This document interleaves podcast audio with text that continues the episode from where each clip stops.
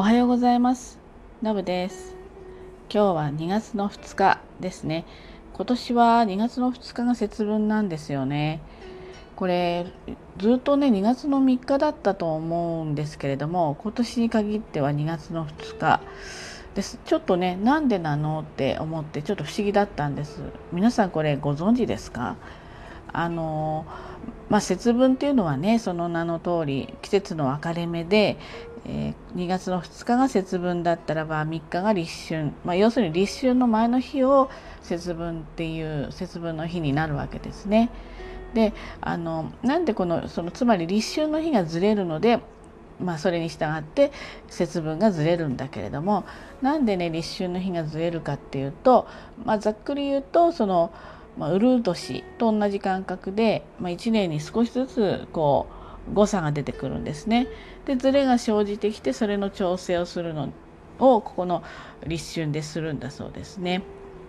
で、えー、実はですねもう私たちなんか記憶にないずっとあの立春節分がね2月の3日だと思ってた私たちは記憶がないわけですよその前いつ調整されたのっていうのを。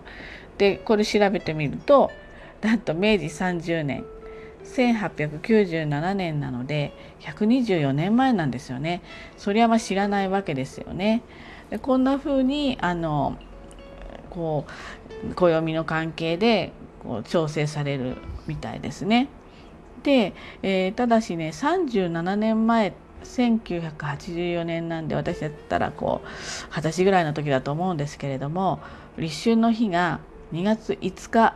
で節分が2月4日だったことがあるそうです。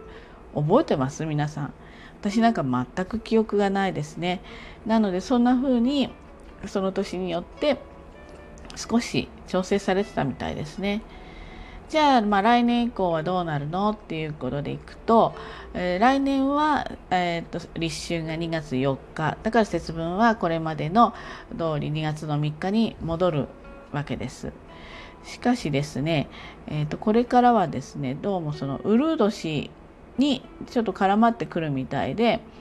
ウルー年の、うん、翌年が、えー、この節分の日が2月の2日になるみたいなんですね。なので例えば次のウルー年が2024年なので2025年次は2029年っていうのが2月の2日になっていくみたいです。なのでなんかちょっとよく分かりませんけど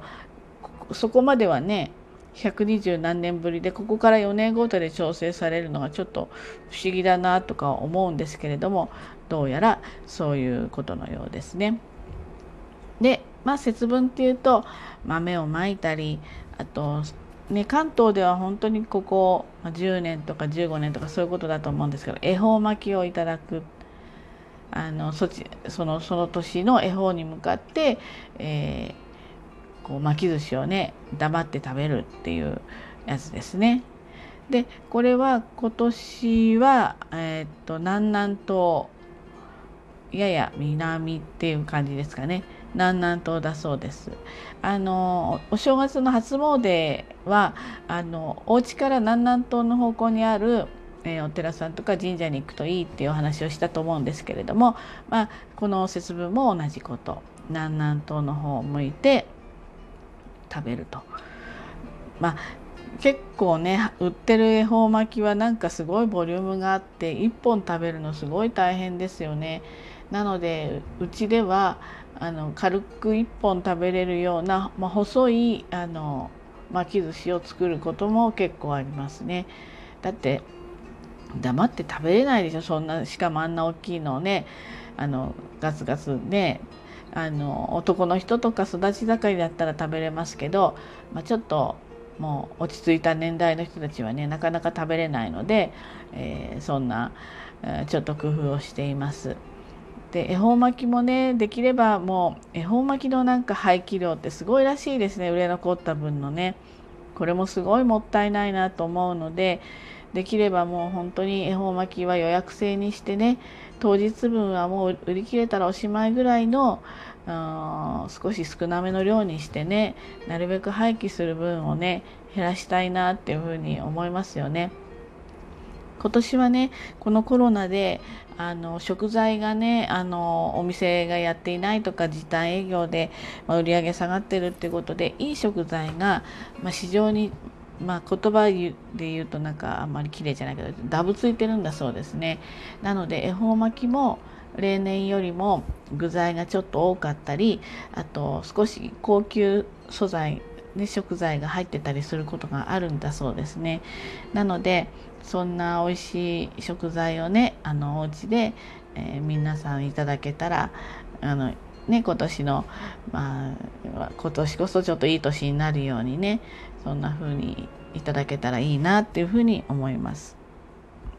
でね、えっと節分にはあのイワシの頭焼いたイワシの頭になんかヒイラギっていうこうトゲトゲのね葉っぱ枝みたいな葉っぱをつけてなんか飾るといいみたいなんですよね。これ飾り物私あまりよく知らなかったですね。ただイワシを食べるっていうのはなんか昔何かで調べたり見たことがあってちょっとイワシを焼いて食べるとねあのこの煙もくもくするじゃないですか。まあ魚の焼くにはいい匂いなんだけれどもあのもくもくとするので鬼がね苦手とするですよそのこの煙を。なので出ていく、えー、こう追い払うっていう意味でイワシを焼いて食べるといいだそうです。まあ、なかなかお家でねイワシ焼いて食べるのまあ美味しいんだけどあのまあ匂いを 今度逆にお家の中匂いがねあので充満しちゃうのでまあイワシはねなまあうん、あの煙を出さないと、まあ、これの意味につながらないけれどもでもちょっとイワシをいただくっていうのもねあのいいかなと思いますね。あのイワシはねいろんな料理できるじゃないですかつみれみたいのもできるし、まあ、ちょっとあの簡単に済ませたかったらイワシの缶詰とかでもいいんですよね。美味しいのでちょっとイワシ、まあ、こういう季節にねちょっとイワシを食べてねあの、まあ、ちょっと日本の文化に触れたり、まあ、魔除け的なあこと、まあ、願ってね食べるのもいいかなっていうふうに思います。あのえー、豆をね大豆も、まあ、鬼わさとってやるのもいいし大豆をちょっと何らかの形でねいただくだからそれを、まあ、習わしっていうのは風習とかってやった方がいいんだけれどもなかなかそれがまできない状態だったり、まあ、そこまでっていう気持ちもねないわけじゃないから小さなお子さんがいたりすればできるけどなかなか大人だけでねこうお庭里とかやらないからでもそういったものをちょっと季節のものっていうかその習わしのものをちょっといただくとかねそういうことであの季節感っていうのを、えー、感じるのもいいのかなっていうふうに思います。日本はそういうところがねちょっと